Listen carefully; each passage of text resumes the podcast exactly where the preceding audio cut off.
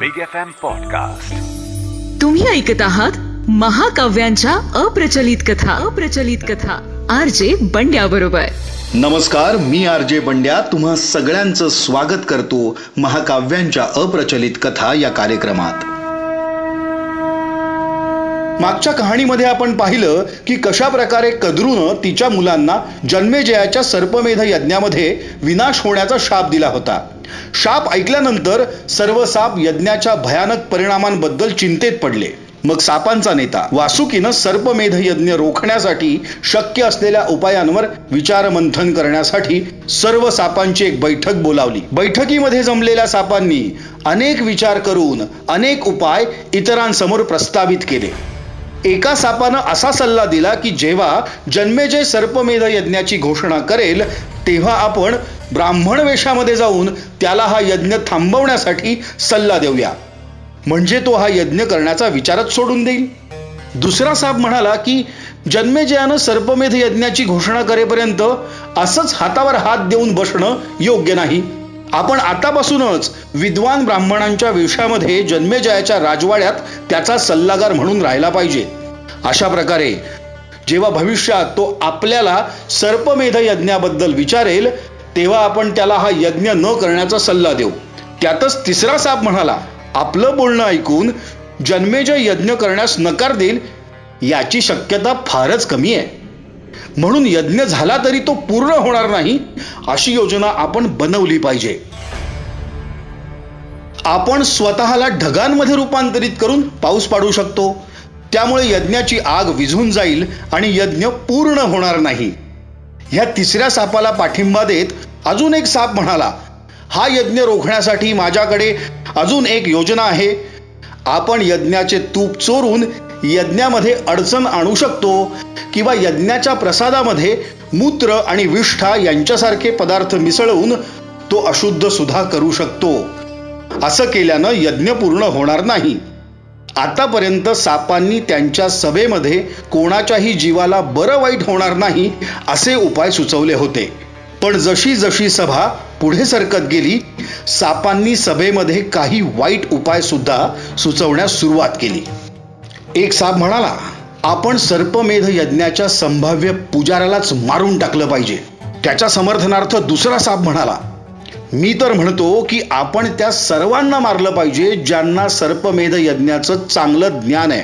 कारण या यज्ञाचा पुजारी कोण होणार हे आपल्याला आताच ठाऊक नाहीये. मग एक साप म्हणाला मला वाटतं की पुजाऱ्यास मारणं योग्य होणार नाही. मला वाटतं की आपण जन्मेजयाचंच अपहरण करायला हवं. असं म्हणून त्या सापानं सहजपणे जन्मेजयचं अपहरण करण्याचा सल्ला दिला. पण हे ऐकून दुसऱ्या एका सापानं जन्मेजयला ठार मारण्याची इच्छा व्यक्त केली. जेव्हा सर्व सापांनी जन्मेजयला ठार मारण्याचा उपाय ऐकला तेव्हा सगळी सभा खूप गंभीर झाली. त्यानंतर सर्वजण वासुकीकडे वळले आणि बैठकीत सादर केलेल्या अनेक उपायांबद्दल त्याचं मत विचारलं. वासुकी म्हणाला तुम्ही सुचवलेल्या उपायांपैकी कोणताही उपाय मी स्वीकारू शकत नाही. मला वाटतं की आता आपले वडील कश्यप ऋषीच या भयानक शापातून आपली मुक्तता करू शकतील. बैठकीमध्ये सादर केलेल्या सर्व उपायांना जेव्हा वासुकीनं नाकारलं तेव्हा एलापत्र नावाचा एक शहाणा साप समोर आला. तो म्हणाला जर आपल्या नशिबानं सर्पमेध यज्ञामध्ये आपला विनाश लिहिला असेल तर आपण तो विनाश थांबवू शकत नाही. आपण आपलं भविष्य मोठ्या धैर्यानं स्वीकारलं पाहिजे. पण मला तरी थोडी आशा आहे. मी तुम्हाला ब्रह्मदेव आणि इतर देव यांच्यामधील एका संभाषणाबद्दल सांगतो. हे संभाषण तेव्हा घडून आलं होतं जेव्हा आपल्या आईनं आपल्याला हा भयंकर शाप दिला होता. असा विनाशकारी शाप ऐकून देव पण खूप अस्वस्थ झाले होते. अस्वस्थ झाल्यामुळे ते ब्रह्मदेवांकडे गेले आणि ब्रह्मदेवांशी आपल्या शापाबद्दल त्यांनी संवाद साधला. तेव्हा ब्रह्मदेव आणि इतर देव यांच्यामध्ये झालेला संवाद मी पण ऐकला. हाच संवाद आता मी तुम्हाला सांगणार आहे. अशा प्रकारे एलापत्रानं ब्रह्मदेव आणि इतर देव यांच्यामध्ये झालेलं संभाषण सांगण्यास सुरुवात केली. देव ब्रह्मदेवांना म्हणाले हे प्रभू कद्रूच्या इतक्या भयानक शापाचा काय परिणाम होणार आहे? जगातील सर्व साप या शापानं नष्ट होतील का? मग ब्रह्मदेवांनी देवांना उत्तर दिलं नाही. या यज्ञामध्ये सर्व साप नष्ट होणार नाहीत. जे साप पुण्यवान आहेत ते साप या यज्ञातून नक्कीच वाचतील. परंतु जे साप दुष्टपणा करून निर्दोष जनावरांना खातात ते साप मात्र या सर्पमेध यज्ञामध्ये नक्कीच विनाश पावतील. देवांनी मग विचारलं पण पुण्यवान साप अशा महाविनाशक सर्पमेध यज्ञात कसं वाचतील? तेव्हा ब्रह्मदेव म्हणाले आस्तिक नावाचा एक थोर तपस्वी सर्पमेध यज्ञ थांबवून पुण्यशील सापांना जीवनदान देईन. मग देवांनी परत विचारलं हा आस्तिक आहे तरी कोण? ब्रह्मदेव म्हणाले आस्तिकाचा जन्म होणं अजून बाकी आहे. जरत्कारू नावाचा एक महान तपस्वी पृथ्वीवर जन्माला आलाय. या जरत्कारू ऋषीचं लग्न वासुकीच्या बहिणीशी होणार आहे आणि त्या जोडप्याला जो मुलगा होईल त्याचेच नाव आस्तिक. वासुकीच्या बहिणीचं नाव पण जरत्कारू असंच आहे. अशा प्रकारे जरत्कारू नावाचे ऋषी आणि जरत्कारू नावाची मुलगी यांना आस्तिक नावाचा मुलगा होईल. यानंतर एलापत्रानं आपली कहाणी संपवली आणि इतर सापांना सांगितलं की सर्पमेध यज्ञाच्या विनाशापासून सापांना वाचवण्यासाठी वासुकीनं आपल्या बहिणीचं लग्न जरत्कारू ऋषींशी केलं पाहिजे. एलापत्राचा हा संदेश ऐकून इतर सापांच्या मनात देखील आशा पल्लवित झाल्या. परंतु वासुकी अजूनही सर्पमेध यज्ञाबद्दल विचार करून चिंताग्रस्त होता. या सभेनंतर काही दिवसांनी वासुकीनं देवांशी मित्रता केली. त्यानंतर देवांनी समुद्र मंथनातून अमृत मिळवण्यासाठी वासुकीकडे मदत मागितली. वासुकीनं मदत करण्यास आपली तयारी दर्शवली. मग जेव्हा देवांनी आणि राक्षसांनी अमृत मिळवण्यासाठी दूधसागराचं मंथन केलं तेव्हा वासुकी त्या मंथनामध्ये दोरी बनला. दूध समुद्राच्या मंथनातून जेव्हा देवांना अमृत मिळाले तेव्हा देव वासुकीनं केलेल्या मदतीनं त्याच्यावर प्रसन्न झाले. मग वासुकीनं देवांना आपल्या आईनं दिलेल्या शापापासून सापांचं रक्षण कसं करावं असा प्रश्न विचारला. या प्रश्नाचं देवाकडे पण काहीही उत्तर नव्हतं. म्हणून वासुकीला घेऊन सारे देव ब्रह्मदेवांपाशी गेले. ब्रह्मदेवांकडे गेल्यानंतर वासुकीनं आपल्या आईनं दिलेल्या शापाबद्दल ब्रह्मदेवांसमोर चिंता व्यक्त केली. मग ब्रह्मदेव म्हणाले वासुकी तू काळजी करू नकोस. एलापत्रानं तुला जे सांगितलं आहे तेच तू कर. तू आपल्या बहिणीचं लग्न जरत्कारू ऋषींशी करून दे. त्या जोडप्याला आस्तिक नावाचा मुलगा होईल. तो आस्तिक एक पुढे जाऊन सर्पमेध यज्ञ थांबवून सापांचा जीव वाचवेल. जरत्कारू ऋषी अजूनही कठोर तपश्चर्या करण्यात गुंतले आहेत. जेव्हा योग्य वेळ येईल तेव्हा तुझ्या बहिणीचा हात त्यांच्या हातामध्ये दे. अशा प्रकारे ब्रह्मदेवांच्या तोंडून ऐकल्यानंतर मात्र वासुकीची चिंता दूर झाली. आणि त्यानं आपल्या बहिणीचं लग्न जरत्कारू ऋषींसोबत करण्याचं ठरवलं. मग वासुकीनं आपल्या सर्व साथीदारांना जरत्कारू ऋषींवर बारीक नजर ठेवण्यास सांगितलं. तो सापांना म्हणाला तुम्ही सर्वजण जरत्कारू ऋषींवर नजर ठेवा. जेव्हा जरत्कारू ऋषी बायकोचा शोध घेताना दिसून येतील तेव्हा ताबडतोब मला कळवा. मग सर्व सापांनी जरत्कारू ऋषींवर नजर ठेवण्यास सुरुवात केली. असेच काही वर्ष निघून गेले.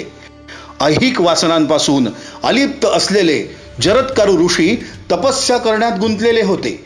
ते जंगलात भटकत झाडांची फळे खात आणि सर्व वेळ ध्यान करण्यात घालवत असत.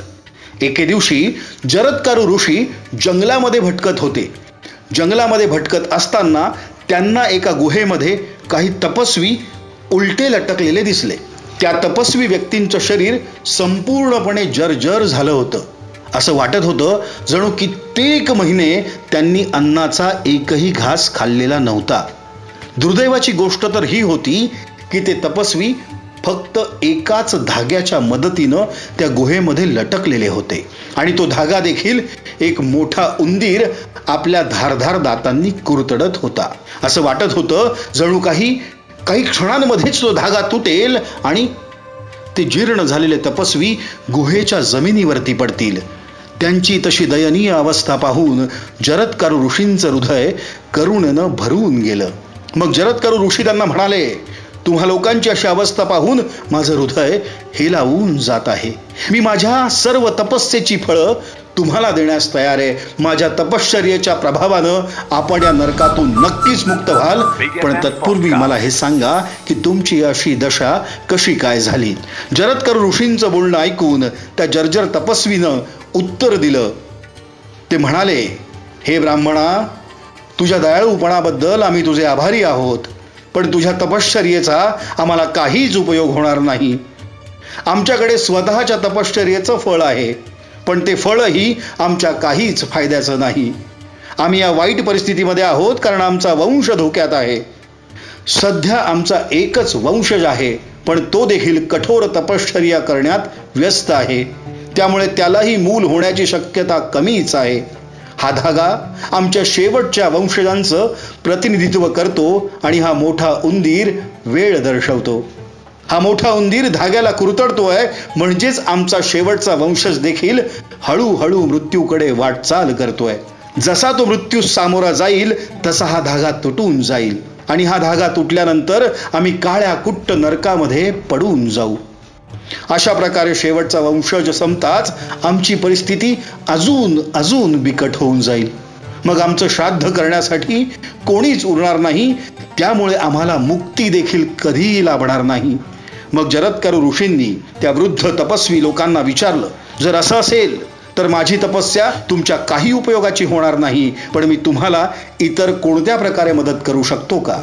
ते तपस्वी लोक मग जरदकर ऋषीस म्हणाले हे ब्राह्मणा जर तुला आमची मदत करायची असेल तर तू एक गोष्ट कर. आमचा शेवटचा वंशज भेटल्यानंतर त्याला आमचा संदेश दे. त्याला सांग की लग्न करून तू वंश वाढवणं गरजेचं आहे.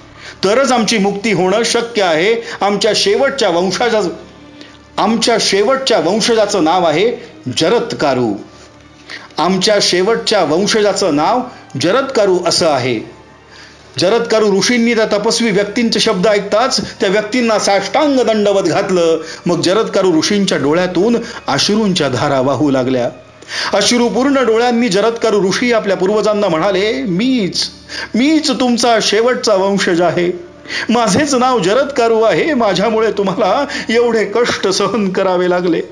यासाठी मी खूप लज्जित आहे. मी आता लवकरात लवकर एका योग्य पत्नीचा शोध घेईल आणि तुम्हाला या त्रासातून मुक्त करण्यासाठी आपला वंश पुढे वाढवेल. या कथेत पुढे काय होणार? ते मी तुम्हाला या कथेच्या दुसऱ्या भागात सांगणार आहे. जरत्कारू ऋषी आणि वासुकीच्या बहिणीचं लग्न झालं का? त्यांना आस्तिक नावाचा मुलगा झाला का? आणि आस्तिकानं राजा जन्मेजयाच्या सर्पमेध यज्ञामध्ये सापांच्या प्रजातीस विनाशापासून वाचवलं का? हे आपल्याला कळणार आहे. महाकाव्यांच्या अप्रचलित कथा या कार्यक्रमाच्या पुढच्या भागात. ऐकत रहा आर जे बंड्याला. महाकाव्यांच्या अप्रचलित कथा अप्रचलित कथा. आर जे बंड्या बरोबर.